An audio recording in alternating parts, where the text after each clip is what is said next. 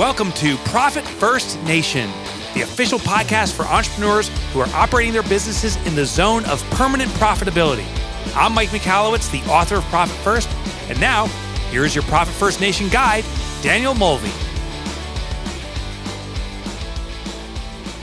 Welcome to Profit First Nation, the podcast for the top 17% of entrepreneurs with cash in the bank to correlate to their profitability. Profit First Nation is the podcast for intelligent entrepreneurs who have taken ownership of their financials and leverage Profit First as a cash management system to make their businesses permanently profitable. I am Danielle Mulvey, an expert at guiding entrepreneurs in owning their financials in as little as 11 minutes per day. If you are a fan of Profit First and its author Mike Michalowicz, you have found your tribe. We are a nation of successful entrepreneurs driven to be permanently profitable with a grit and a growth mindset that lets no obstacle stand in our way in pursuit of the three P's passion, profit, and play.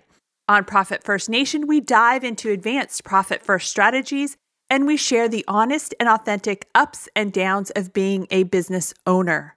Most episodes of the podcast also feature segments with the world's most prolific author on entrepreneurship, the author of Profit First, The Pumpkin Plan, Surge, Toilet Paper Entrepreneur, Clockwork, and his newest book, Fix This Next, Mike Michalowicz.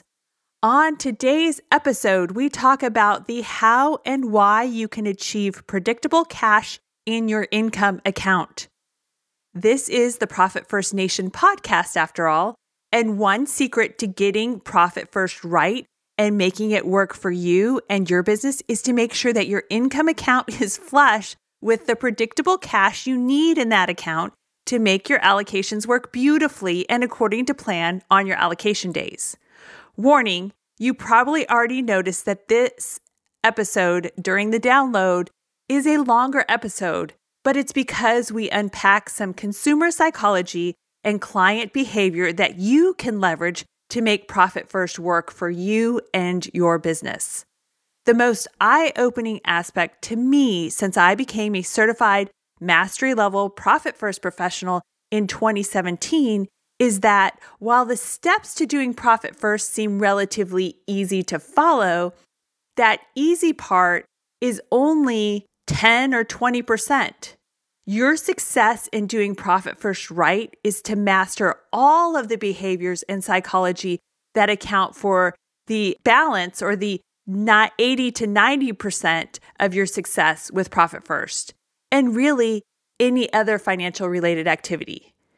10% of money and finance, whether it's personal or business, is logical, and 90% is behavioral and emotional. If you feel constrained by following a budget, that is your emotion driving a good 90% of your reasoning to not follow a budget. Your emotions and feelings will get the best of you and will often lose to the logical and practical side because the logical side only represents 10% of the fight. Here's another example of how emotion and behavior win over logic. Take, for example, 90 days, same as cash, or one year, no interest deals and incentives. They are designed to get you to buy more than you would buy normally if you were paying with cash right then. But did you know that 88% of the 90 days, same as cash contracts convert to payments that charge on average 24% APR and also typically have penalties for early payments? 88% of these 90 days, same as cash contracts, don't get paid within 90 days. Our emotions and feelings drive our financial habits. Sure, we think we'll pay it in 90 days, but 88% don't. This classic example illustrates perfectly how emotion and behavior, not logic, impact finances, and accounting in our world. This is the seed we need to plant here at the beginning of this episode.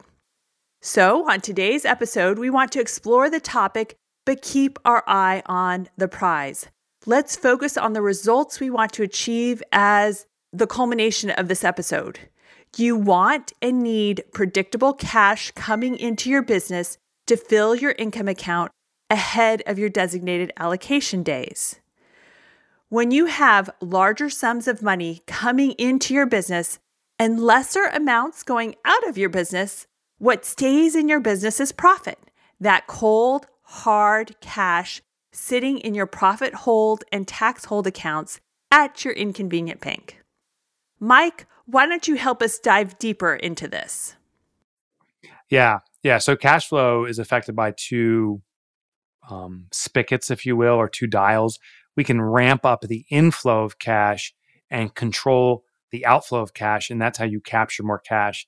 So in this recession, that's what we need to do is make sure we're full throttle on the inflow. One big behavioral component to be aware of around cash flow is the borrower lender matrix. So how you look at this is if you draw a um, a grid, you know, there's one vertical axis, one horizontal axis, kind of like a timeline. Maybe it's not considered a grid, but a timeline mapping. And the vertical axis represents this concept of obligation. I'll explain that more in a second. The, the horizontal axis represents time. And what you do is you draw an X on that, starting at the most left side of where time starts, and draw one line at the very bottom left corner going up. And that's the sense of obligation, an increasing sense of obligation from what's called the lender. Now, conversely, you start at a high point on the left side, the beginning of time, and over time, you draw that line going down. So it crosses over the lender obligation and it goes all the way to zero. That's the borrower obligation. So over time, a borrower's sense of obligation decreases, yet over time, a lender's sense of obligation increases. Well, this is how it works.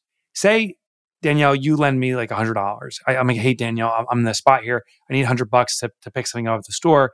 I don't have any money on me. Can you give me 100 bucks? I'll pay you back in a couple days. If you choose to say yes, you are now the lender and I am the borrower. In that moment, when you hand that $100 to me, me, the borrower, has a heightened sense of obligation, gratitude. You know, thank you so much. I need the $100. You saved my life. You know, I'll say all those platitudes. You, the lender, have a low sense of obligation. Like, it's not a problem. Just pay me back in a couple days when you can. Uh, happy I can help you out. But over time, me, the borrower, the sense of obligation starts to decrease. So I get whatever I need at the store. And the next day, I'm like, oh, yeah, Danielle, 100 bucks. But I got other problems I got to worry about. Now, a day or two passes by. I'm like, ah, forget it. A week or two, I'm not paying you back. You, though, the lender, after a day or two, like, oh, what's my, is my not paying me back? He said he would. What's wrong with him? And then over time, you're like, it's been a month now. This guy's a jerk. He stole from me effectively. So as time progresses, the lender has a heightened sense of obligation to get that money back to them, and the borrower has a decreased. The danger is that crossover point. We, if you're listening to this, you are a vendor. You're a client too, a borrower at times, I'm sure, but you're a you're a lender. If you give terms to your clients, if you give installment plans, if you give net 30, any of those things, those are all saying, we'll give you something now. You don't have to return it until a future point. Problem is, it's a future point. And the borrower, your client, has received benefit already. So they've received benefit immediately without the obligation to pay, which means their sense of obligation is going to start decreasing very quickly over time. In a recession like we're experiencing now, there's heightened pressure on the borrower for them to sustain. So I, I take that $100 from you. I got to get food on the table tomorrow, Danielle. So thanks for your $100 yesterday, but it don't matter anymore. I need to take care of today's obligations and borrow more money or or get a job uh, that, that can support more money coming in, I'm not worried about you. And that's a problem for us because then now you can't put food on your table because I have your money. So what we need to do is keep the sense of obligation heightened for the borrower. So if you give terms or any of those pieces where, or if you're in a situation right now that a client owes you in some capacity, you must put them in a heightened obligation sense. The way not to do it's through traditional collections like you owe me money you owe me money you owe me money. To them it feels like trying to squeeze blood from a stone and maybe it is. There's another approach i actually have on this checklist too. I call the what can you afford approach. And this works in complement with the understanding of the borrower lender matrix. So i had a client um, who was owed they developed software this is a long time ago they were owed $25,000 from a company that they developed software for. The company said they couldn't afford the 25,000 and my client had spent over a year now trying to collect this money and we're about to write off that debt. They were really far out on this lender borrower obligation matrix. So what I did was I simply used the what can you afford technique. I called that end client and said, listen, I know you was $25,000, but what can you afford? And the response predictably was, we don't know. And I simply started off with the lowest denominator. Said, can you afford to pay us a dollar a week? And that, it's laughable. But they said, of course. And I said, well, what about $10 a week? Would that put you in a bind? No, no, we can afford $10 a week. And we continued that process until we settled on around $250 a week. They can afford to pay us $250 a week and it wouldn't put them in a dire way. It wouldn't put them in a dire position. But what I cared about was not the money so much as retaining the sense of obligation. Once they're starting to write checks out to me, the obligation is returned. So they wrote out check for 250 to my client. And next week they sent one for 250 and we we thanked them. And they sent one again for 250 the week after. And the week after that, a big check came in. I think it was like $3,000. We said, we thanked them. We said, hey, why'd you pay the 3000 They said, well, we, we know we owe you 25000 We had a big deposit come in today. So we wanted to chip away at this faster. That's why we sent you the 3000 They paid back the entire debt within a year when it was considered hopeless or should be written off because we heightened their obligation and not out of threat, like we're going to send a collections company after you or something, which caused conflict. It was by working with them. That's a really powerful way to navigate the borrower lender matrix to your favor. We actually have a graphic of the borrower lender matrix on our website at profitfirstnation.com. Click resources from the menu tab and you will get access to this graphic there. The borrower lender matrix serves as motivation for business owners in two ways. The first is in the traditional sense of putting yourself in the role of the borrower. Your company has lines of credit or you have outstanding bills to pay according to the terms prescribed by the lender. And the second way to look at this is by putting your customers and essentially the value of your accounts receivables in the role of the borrower while you and your company who is owed the money from your clients is in the role of the lender. Let's talk about when you, the business owner, is the borrower. First, we will tackle the traditional debt obligations where a bank is the lender. Maybe you have an outstanding line of credit or use credit cards in your business. Be weary of time. When you tapped into that line of credit, I'm sure you intended for it to be a quick use of those funds and that you would, quote, put the money back, unquote, within 30 or 60 days when you were going to be paid by a client. Well, funny thing, that intention was so last year or maybe three years ago. Yes, you got paid by that client that you were going to use the proceeds from to pay off that line of credit. But then something else came up, and the interest rate on the line of credit is relatively modest. So you decided to keep those funds in play in your business and not pay the bank back. You just make payments. So a year later, here you are. You've been servicing debt for a year, and that initial line of credit of $150,000 is still a big liability on your balance sheet. And all the interest you have paid over the year on it is an expense on your income statement. And that interest expense, that could have been profit. You have not gotten ahead. You thought you were leveraging debt, but in reality, you're deeper in debt. We were the poster children, like the statistics predict. 88% of 90 days, same as cash, becomes an emotional versus logical, lopsided conundrum and further illustrates the borrower lender matrix. How do I know? Because we were there. Our business coach at the time encouraged us to get a line of credit because, as everyone always points out, you get a line of credit when you don't need it because it's much easier to get it when you don't need it than when you're desperate for it. So it seemed to make sense. And being a material supplier, we figured it'd be smart if there was an opportunity to leverage some debt if we came across something that would afford us more margin. Guess what? Within 90 days of having this $150,000 line of credit, we used it for a quote, debt leverage opportunity, unquote. And the intention was to float it for 60 days, and we would double our normal margin. Strategically sound on paper, but we failed on the execution. Our logic lost to our emotions. This was years ago, and while I did a little digging to refresh myself on the facts to share with you now, the sad truth is we failed at the debt leverage. Instead of doubling our margin, we ended up paying interest over four years. Embarrassing and another idiot share on my part. What happened? The debt was clear as day on our balance sheet. We had excuses for a while as to why we should just keep servicing it. And then, as the borrower lender matrix predicts and forecasts, we just kind of got comfortable with it over time, and our motivation to pay it off got buried real deep. To be honest, our initial plan to pay off the line of credit in 60 days was a flimsy plan. We really should have never taken the line of credit. We should have used our own cash. It was not until we implemented Profit First in 2017 that we had a solid, actionable plan to pay off this stupid line of credit. Debt eradication is the first thing to fix or address when you have such liabilities on your balance sheet. With our quarterly profit first profit distributions, we put 99% of the balance from our profit hold account and we paid off the principal debt. Wow, it was that simple.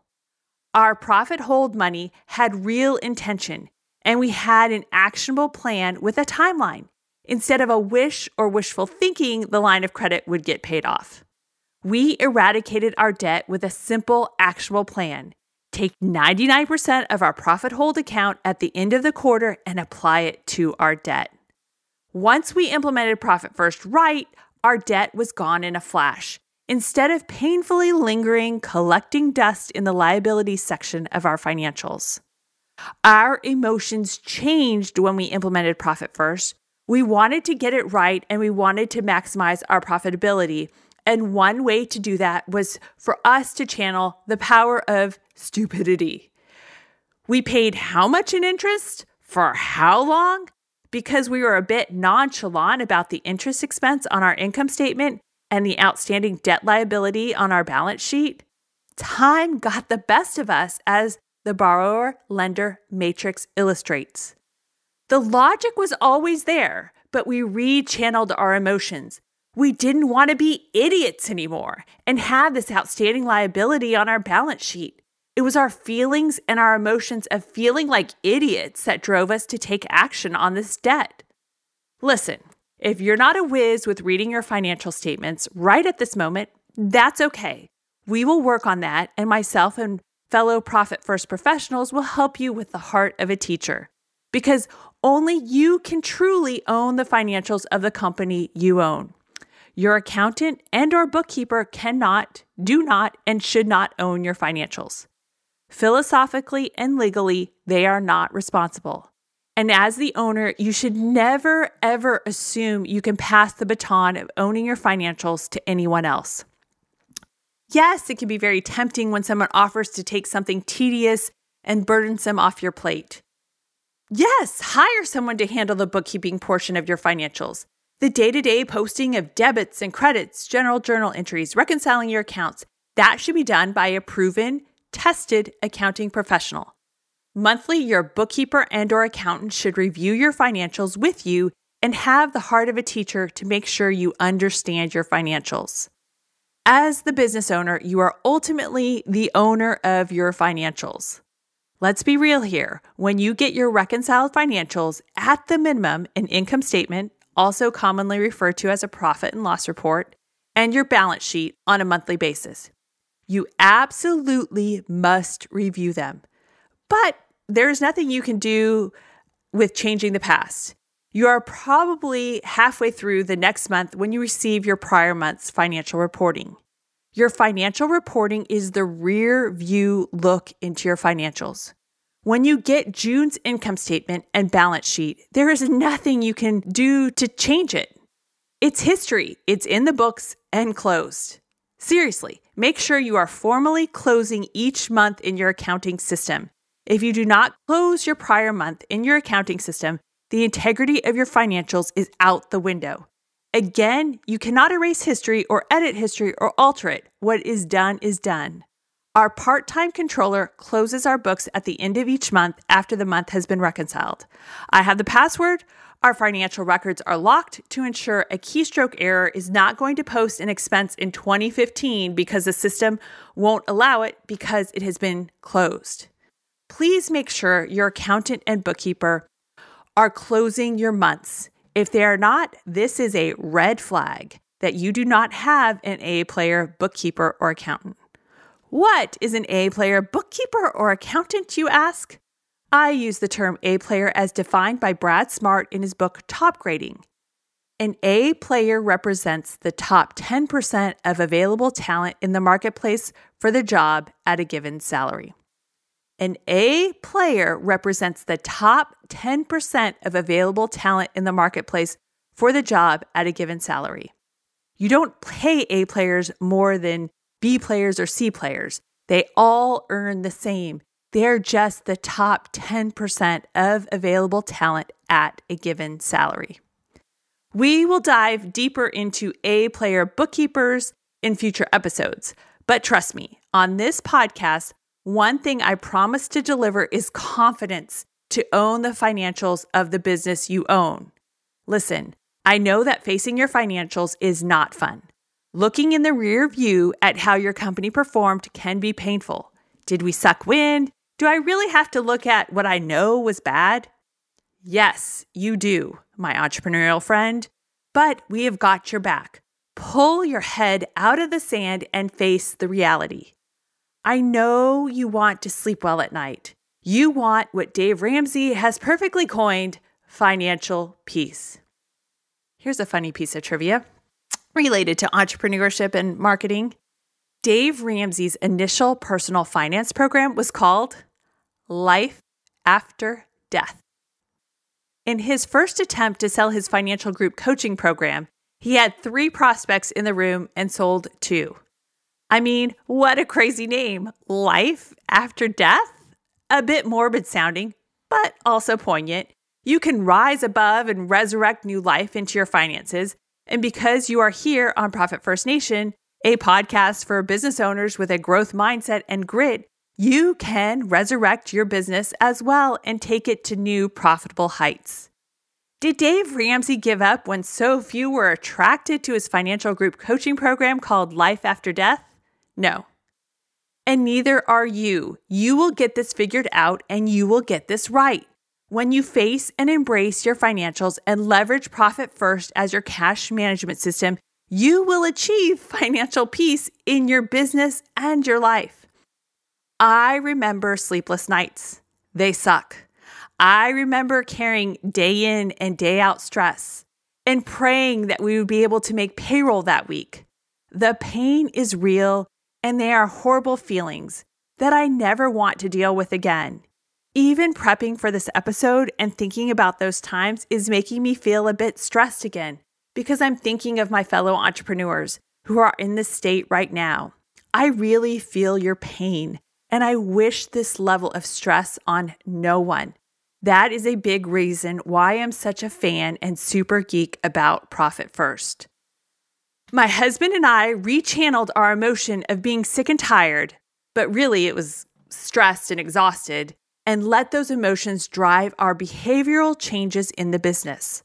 I had tried the logical path and got nowhere with my husband. His logic was different than mine because he's the sales side and I'm the back office operations side of the business. Logic was not going to fix the business. It was our emotions and our feelings, and reality, our marriage on tenuous grounds that helped us drive the behavioral changes in implementing Profit First. Let's be honest, when we don't face our financials, we're not at peace because while we think by ignoring our financials we lessen the stress, the numbers are not going to get better when we ignore them. Magic is not going to intervene and reverse course. We are not on a ghost ship. You have to captain your own ship. Do you want to sink or do you want to sail? What is your feeling, not the logic? Your accountant and or bookkeeper is the first steward on your ship the chief of posting and reconciling your accounts of your business's prior month. Again, you cannot rewrite history, If you didn't make enough or you spent too much, you cannot fudge those numbers. But that is valuable information to use to help you drive the here and now. Your bookkeeper and or accountant is not the captain. You, my entrepreneurial friend, are the captain.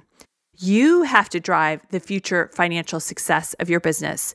Your financials tell you how much harder you have to drive and what you need to fix so you do not sink your ship. Humor me, and I will try to reciprocate on this captain of your ship analogy. Your financials will identify the holes in your ship that you need to pay attention to. They will tell you what needs to be filled. Small leaks now that are ignored and not addressed can and will eventually sink your ship. Yes, this is somewhat of an analogy, but it's also a true story. In March 2020, a tall ship in Dana Point, California, where we live, slowly sank in the harbor. The ship was called the Pilgrim, and it was a key part of its owner's livelihood. The owner, the Ocean Institute, used the Pilgrim as part of its field trip programming, which people paid to do these field trips, and was a key visitor attraction. They knew about the small leak, but they didn't shore it up when they should have and enough water literally sank the ship and it was deemed unsalvageable.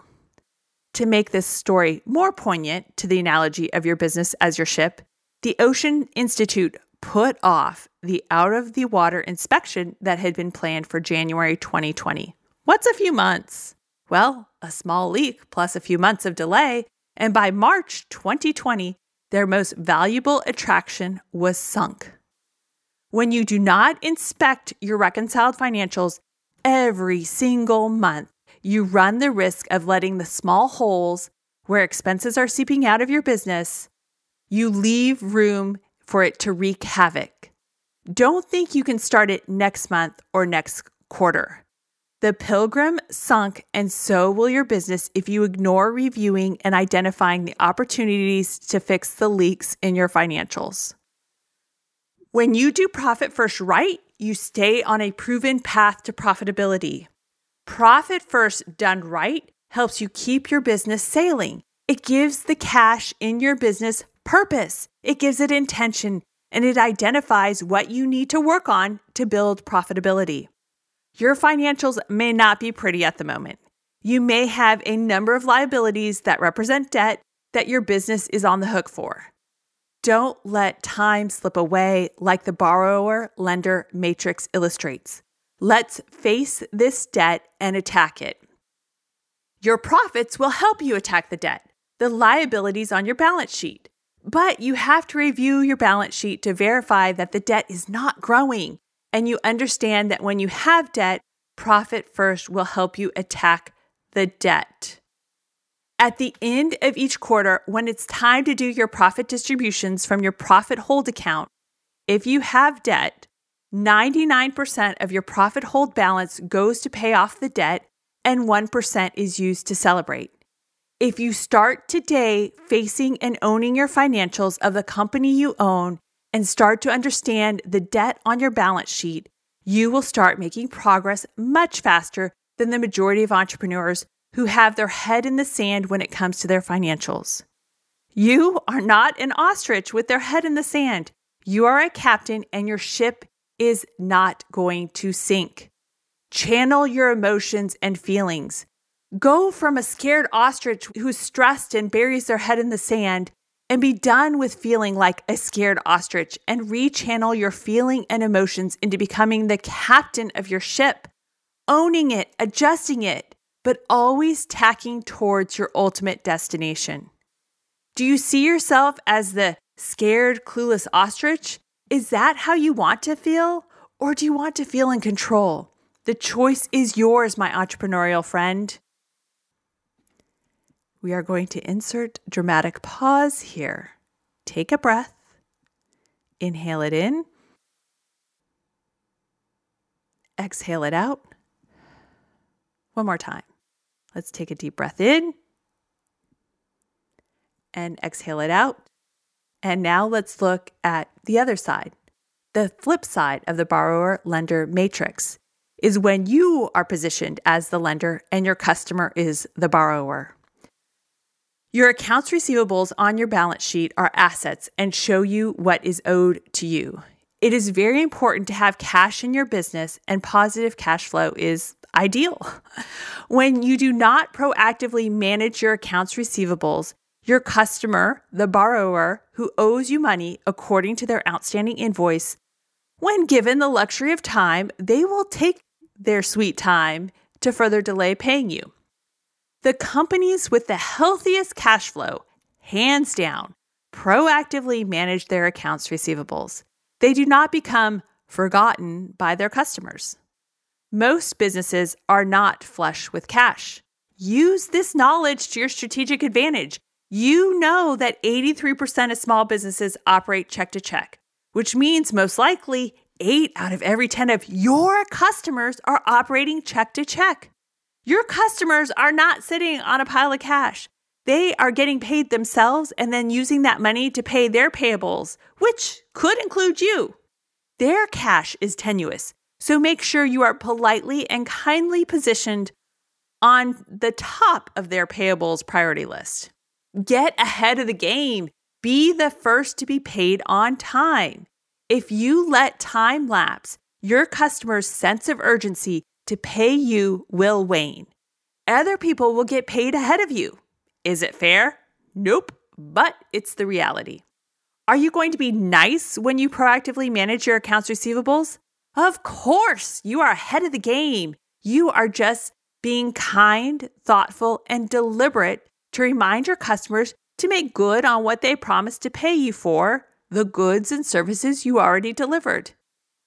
And don't people want to be served by nice, kind, and thoughtful businesses? Stay ahead of the collections game with your customers, and you will be rewarded for your efforts. It's when time gets the best of both the borrower, your customer, and the lender, you. When your client's invoices become past due, that's when you both have a problem. Your customer's problem is they don't have the money to pay you, and your problem is you are expecting their payment to keep your cash flow positive. Best case scenario, we want predictable balances in our income account.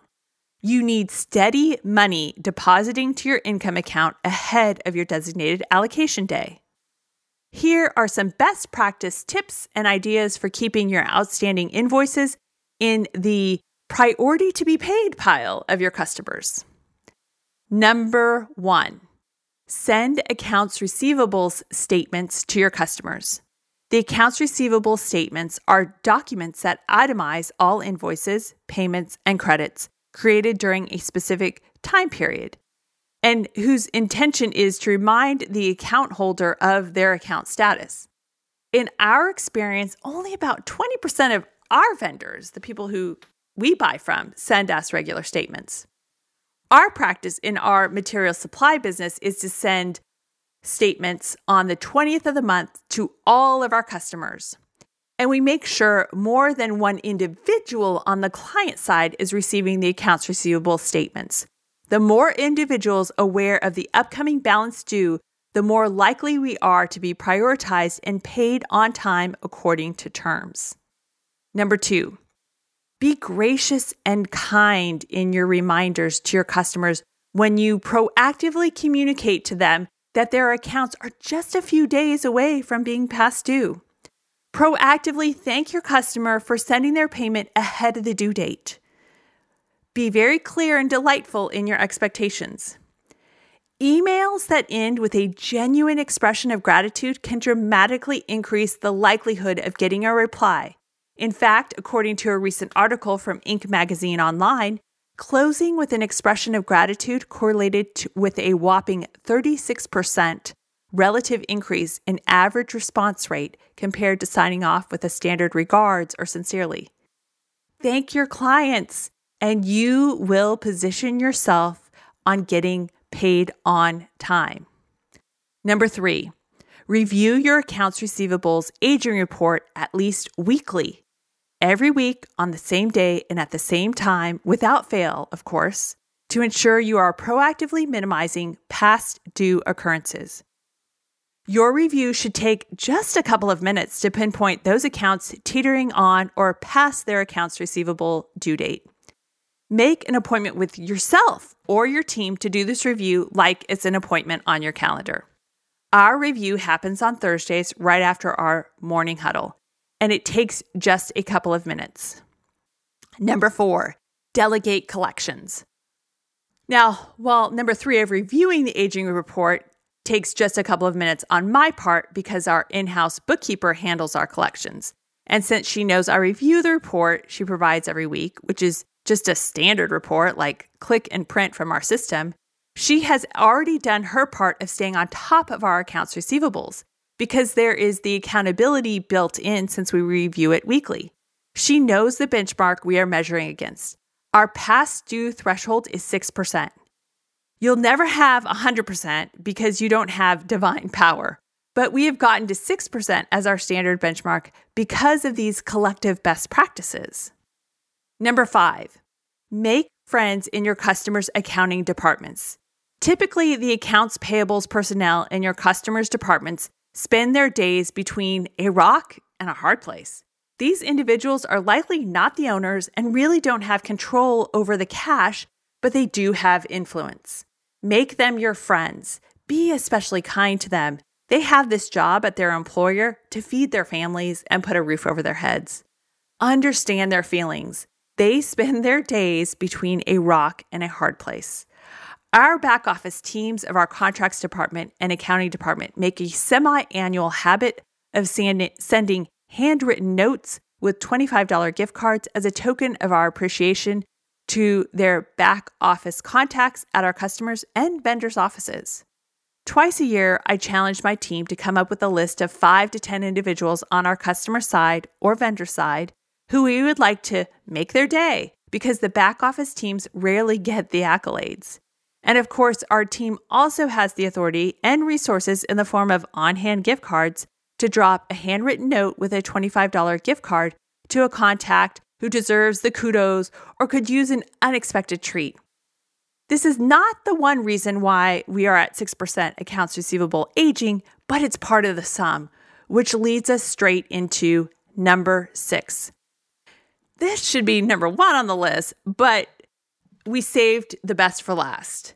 Figure out your percentage of aging over period and make that your current goal to focus on.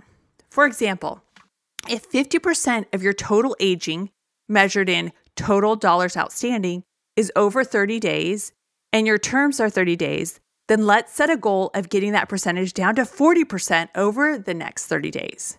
When you hit 40%, then celebrate and set a new goal of 30%.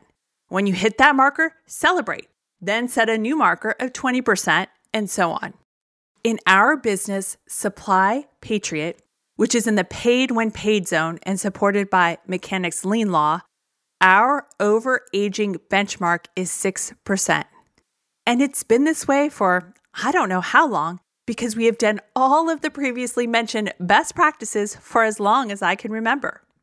And here is one more bonus best practice. If you have a crappy client who is just always painfully late in paying, or worse, totally unresponsive to payment status updates, then they are what we call a no bueno client, and it's time to say adios to them. Better yet, replace them with two or three bueno clients because one bad client sucks the time and energy out of you and your team. Rechannel that energy to serving three great new clients instead. As we bring this episode to a close, don't worry. We have your back, my entrepreneurial friend. In addition to the borrower lender matrix graphic, we also have put together an accounts receivables best practice checklist as an additional resource you can download from our website, profitfirstnation.com, under the resources tab. Don't forget, we also have the show notes and full episode transcription available on our website as well under the episode section. Finally, I don't do all of this alone. I have a team, both internal and external. I find people to do what I'm not good at and people who can do it better than I could do it myself.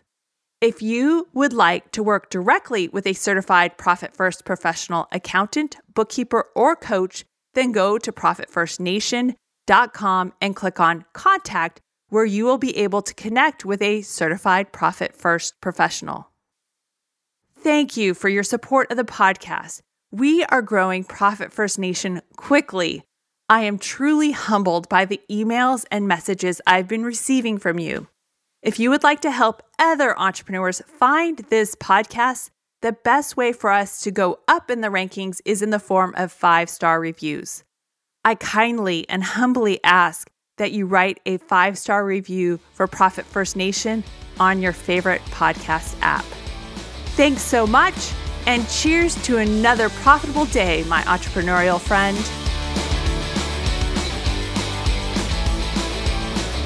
Profit First Nation's website, social media accounts, and related podcasts are provided for general information purposes only and do not constitute accounting, legal, tax, or other professional advice.